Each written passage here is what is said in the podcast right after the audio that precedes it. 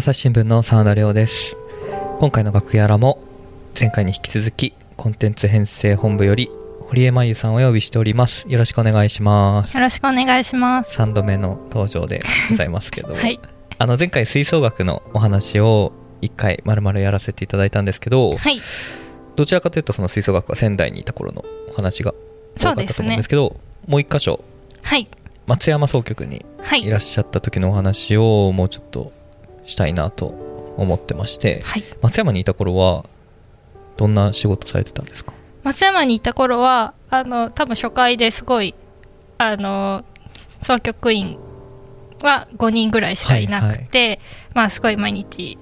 こう日々埋めなきゃいけないっていうことで、まあ、何でもやってたあっていう。何でもや。地方あるあるですね。超あるある。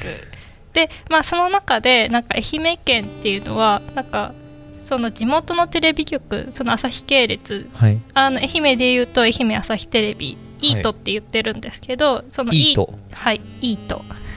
食べる？イート食べる イート。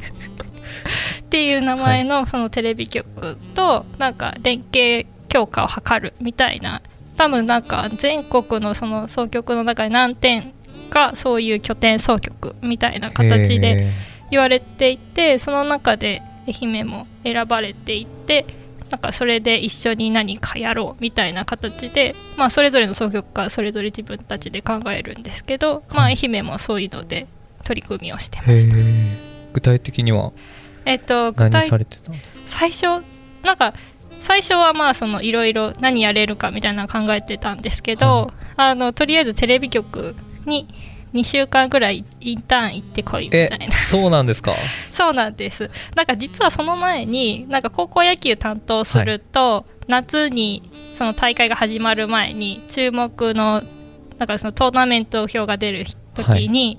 それを記事を書き上げてでイートでその注目の選手とかその時の見どころみたいなのをしゃべるみたいなのが、えー、出演して。そう毎年恒例で,、えーそうなん かせん歴代の先輩のやつを見てあこういう感じで言うんだねみたいな感じで。こう後でみんなでニヤニヤしながら見るの 録画を見るみたいな。録画を見るのが恒例だったんですけど、でまあそういうので出演はするんですけど、まあ、そこでインターンに行って実際にテレビ用の原稿を書いてへでなんか顔出しなんかあの最初にあなんか私の時は献血だったんですけど献血？なんか献血の取材なんか不足していますみたいあ血がな足りない。そう。でこちら献血ルームに来ていますあみたいな。そんなキャスター現場から堀江さんみたいなこあともやられてそうそうそう。あそうなんだ。そうなんですね。そういうのをやっててあのなんかその知り合いとかに会うとなんか堀江さんテレビ出てたじゃんみたい いじられるやつですね。ないじられてました。へ えこうテレビ用の原稿とかってやっぱり新聞の記事の原稿とやっぱり違うそうですね。なんかやっぱりその喋り口調で書いたりなんかより分かりやすいなんか新聞だとまあ新聞でも分かりやすく書くっていうのは一緒なんですけど、より喋り言葉で伝えるみたいなんとかへあとは絵がすべてっていうところがあるのでなんかそのなんだろうこうよりアアップになった時に絵の描写とかっていうのを詳しく書い絵にたり力があるかみたいなそうそうそんな感じでやってましへて、ー。はい、結構難しかったですね原稿書くの。2週間でどん、まあ、言える範囲あると思うんですけど他なんかどういう勉強もう実地で基本的そうじに基本は実地で頑張れみたいな。そうなんかあの毎回スケジュールがこうやっぱテレビ局なんはあの一人で取材しないじゃないですか、で記者っチームてでね。そうそうそう。楽しそうにやってますもんね 記者の場合ははい。自分でスケジュール立てて自分で管理してなんですけど、テレビ局はそうはいかないのでなんかこうスケジュールみたいなのをみんなでシェアしてこの時間にこの取材を入れますみたいな感じでじゃあこのカメラマンと一緒に行きますみたいなのをやっていてやっぱそのカメラマンさんとかあのディレクターさんとか、まあ、いろんな方にお世話になって出来上がるのでやっぱチームでやってるみたいな感じはありましたね。例えば自分でやりたい取材があってそれをこう記者新聞記者の場合我々の場合は、うん。結構もう自由なタイミングでアポ入れて自由にやってるじゃないですか 結構。そうですね。とはいかないわけですね。やっぱりこうやりたいって思っても、例えばこの時間カメラマンさんいないよっていう話だったらちょっと待ちますみたいな多分そのいろんな多分スケジュールとかがあると思いますね。はい。ディレクターさんの意向とかもある？あるんじゃないですかね。なんかそこまでそんな難しいところまでは あの立ち立ち入ってないのでわからないんですけど。なるほど。なんか印象に残ってる取材とかありますか？そのテレビと協業でやってる間に。えっとそれそのインターンが終わったはいはい後にですね、あのまあいろいろあのいろんなことやってるんですけど。例えばあの、漱石あの四季漱石の生誕150年はい。の年だったんですね私が行った時が。であのまああの夏目漱石松山にゆかりがあるっていうことで、はい。漱石アンドロイドっていうあ ご存知ーですか？なんか聞いた記憶があるけどしなんか動いてるの見た記憶がなんか映像とかで見たはいはい。記憶はありますけど、なんかその人間記憶の非常に片隅に。そう人間ロボットなんですけどなんかそれを、まあ、松山に呼ぶなんかこう裁縫みたいなあの形で、まあ。アンドロイドで裁縫させるってことですあそうですそうです、えー。あのまあもう亡くなられてるのまあ当たり前なんですけど。ね。けどまあアンドロイドとしてまた再び松山を訪れるっていうことでそのイベントを呼ぶっていうのがまあその一緒に主催をさせてもらった時にあれうちと協力してやってたってこそうですそうです。なんかいろんなところが一緒にとはい。やってたんであのそれでご一緒させてもらってはいでなんかあの実際にこの市役所に訪問したりとかあの坂の上の雲ミュージアムっていうミュージアムがあるんですけど、はいはい。なんかそこで朗読したりっていうのがありましたね。えー、そういうイベントもの運営みたいなことをしたってことですか？そうですね。なんか私はあの、まあ、運営とかはあの、まあ、もっと上の総局長とか、はい。そういう方が、まあ、打ち合わせとかやってて、まあ、一応参加はさせてもらってたんですけど私はそれで一緒に取材させてもらってそれも、まあ、イートさんはそのテレビ用に取材して私は記事で書くみたいな感じで一緒にやってました。なるほど。その他も何かあったりとかします？かそうです。ねなんか一番大きかったのは、はい。そのえー、とカンボジアのカンボジア。はい、なんかかつて地だ地雷原だった畑で、まあ、そこの畑を利用して芋焼酎空悪米っていうんですけどはい、はい、を作る元 PKO の隊員が、まあ、松山出身でへで、ーまあ、松山にいたりカカンボジアにいたりで行き来してるんですけど、まあ、その方を、まあ、結構もう1年がかりで取り上げてでドキュメンタリ1年ーがかりな大体1年ぐらいだったと思うんですけどドキュメンタリーを作るっていうことでじゃあ一緒にやろうみたいな形で私はまあもちろんその記事用に書いて向こうはドキュメンタリー用であの一緒に取材させてもらってはい。で松山にいる時はその、まあ高山さんっていうんですけど高山さんがいらっしゃる時にインタビューしたりあとこっちのその松山そのカンボジアにいた子その地雷原で育った子があの日本に留学していてですね。はい。でその留学生の子を取材させてもらったりっていうことをしてえっ、とまあ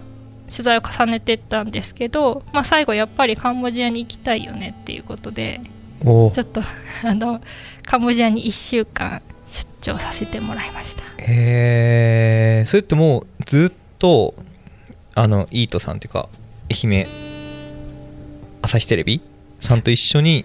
常に一緒に取材するっていう感じなんですか？あそうですね。なんかあの、まあ、あの日によってはっていうか、まあ、その取材の内容によっては自分だけ行ったりとかもするんですけど、あのこういう取材するからみたいな感じであの一緒に行って取材を一緒にするみたいなのもが多かったですね。であの現地に行ってからはもうずっと一緒に行動して取材させてもらってっっていう感じでで向こうは映像用にでこっちは記事用に記事を書くみたいな形でやって映像も使わせていただいたりとかするもんなんですか？例えばデジタル版とかであデジタル版の時はあの私は自分で撮ってたのでそれを、はい、組み合わせ使ってたんですけど、まあ、でも共有とかもあの私が撮った映像こんなんありますみたいな感じで言ったりはしてました。えー、そもそも地雷原だった畑で芋焼酎を作ってるっていう話でしたっけ、はい、あそうですそうです。こういう方ってどうやって見つけられるんですか？この時は、まあ、この方結構あのよく有名有名有名だったしまあなんか一回取材したいなっていうのもあったしそのイートとの協業を話する中で、はい、まあ、こういう人いるからみたいな話が出た時にあちょっと取材してみたいなっていうのもあってっていうのがきっかけですね。実際に現地では地雷原にも行ってあそうですね。なんかその作業をそう作業するその地雷があるかないかみたいなのを、はい。あの確認する様子も危ないのでその近づけるギリギリのところから、まあ、あの取材させてもらったりとかあとはその実際に爆破する時にこうセットしてこう逃げるっていうところでこう一緒に逃げて。逃げてっていうところもあのやらせてもらいました。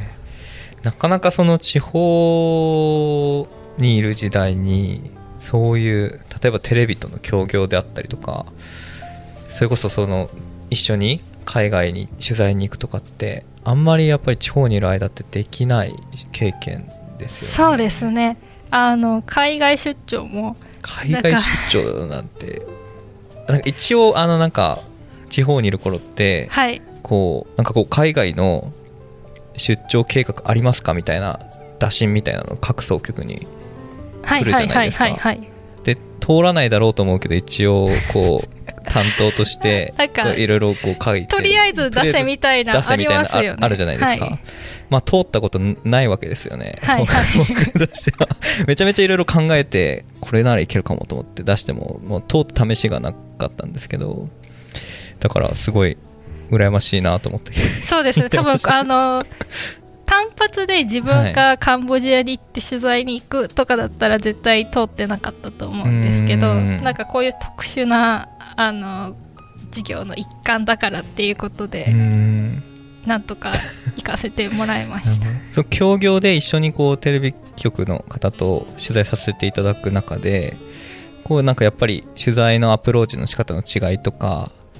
なんか気づきみたいなのってありましたか？やっぱり声を取ってなんか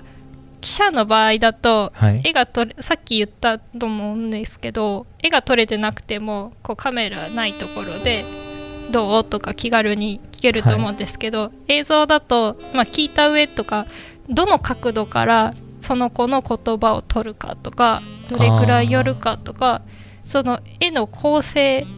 を最初になんかやっぱ全部組み立てて取材しなきゃいけないので、はい、なんかそういうのはすごい勉強になるし、まあ、その取材してる時も自分がカメラマンの邪魔にならないようにとか。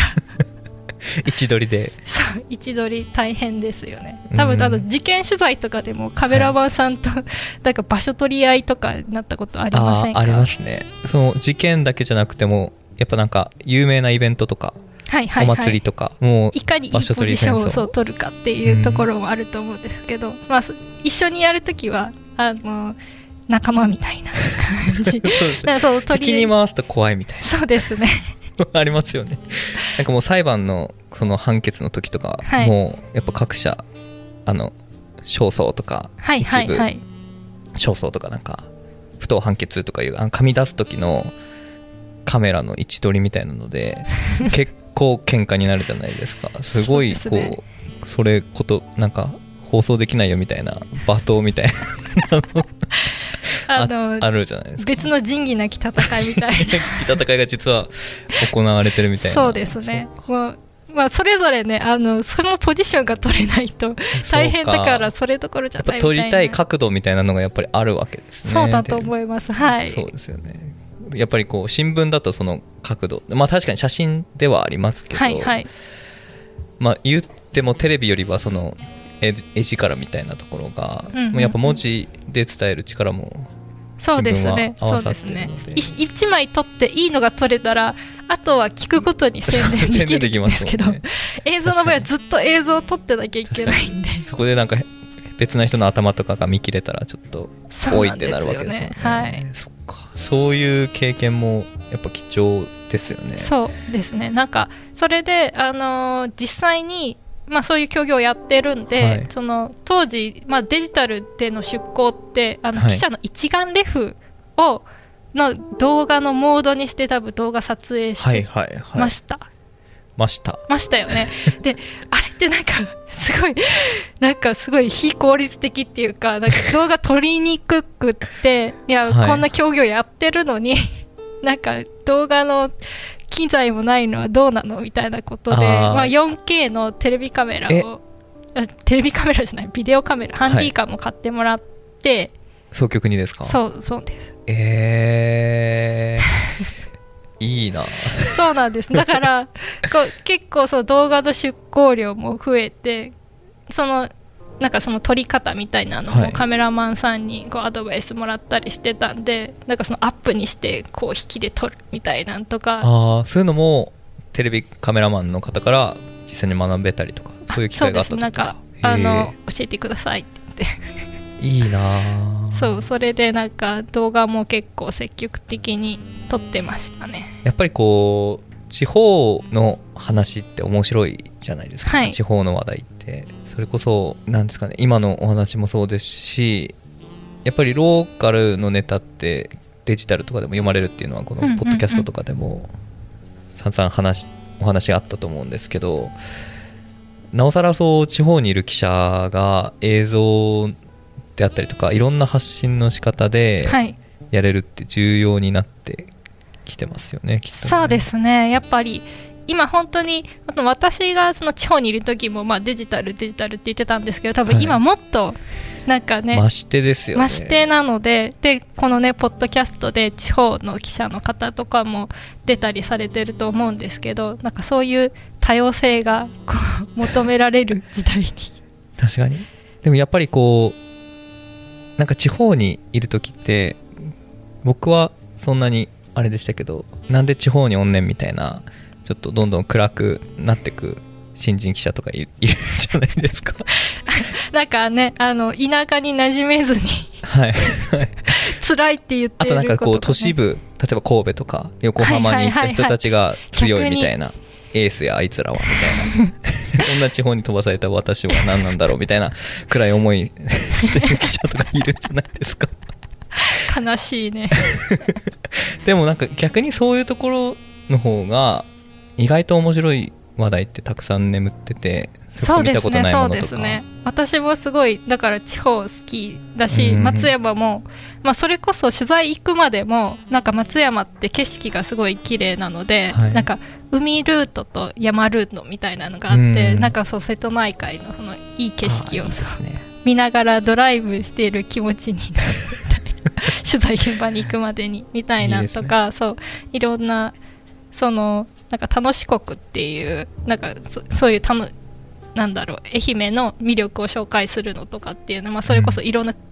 離島とかも行ったりとか、うん。なんかいろんな発見があるし松山すごい文化の街って言ってたんですけど、まあ、俳句甲子園とかあ。なんかそのならではの催しとかがあったりとかですごい面白かったですうね。ん。やっぱそういうのを地方の話題とかもそういう映像技術とか身につけてればやっぱ発信の形も変わってくるだろうし読まれる記事をもっとどんどん出せるようになってくるんでしょうねきっとね。そうですね。だから、なんかやっぱ取材するときにあこれ映像だったら面白そうみたいな、うん。じゃあ動画撮ってみようとかっていう発想になると思うしなんかそういう記事を書くだけじゃない視点で取材みたいなのっていうのがやっぱそういう経験をしていたらなんか引き出しが増えてうん。なんかいろんな見せ方ができるのかなと思います。堀江さん自身は今後やりたいこととかありますか？音声はいだけじゃなくてもいいですけど、そうですね。やっぱあの今この紙面に来て、はい。いや結構紙面の仕事すごい好きなのでまあもうちょっと紙面やりたいなと思ってますしこのやっぱポッドキャスト始めて、はい、まあ、4月からやってようやく慣れてきたのでお。なんか 徐々にですけど、はい。なんかもうちょっと積極的に関わっていけたらなとは思ってます。なんかやってみたい番組とかあったりしますか？えーそうですね。やっぱなんかなんだろう。このえ結構ポッドキャストでも吹奏楽、水野さんとかもあ相撲で出ていただいた水野ささん。はい。はい、吹奏楽経験者だったりしてあなんか、はいはい。あのなんかみんなで吹奏楽談義したいねみたいなことをああ。のこの間言ってたりしてたんでなんかそういうのも